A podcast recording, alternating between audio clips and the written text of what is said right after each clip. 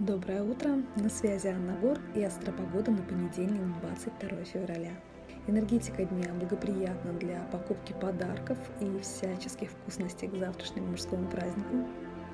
Для деловых встреч сегодняшний день не очень подходит, а вот для любовных встреч и свиданий самое оно.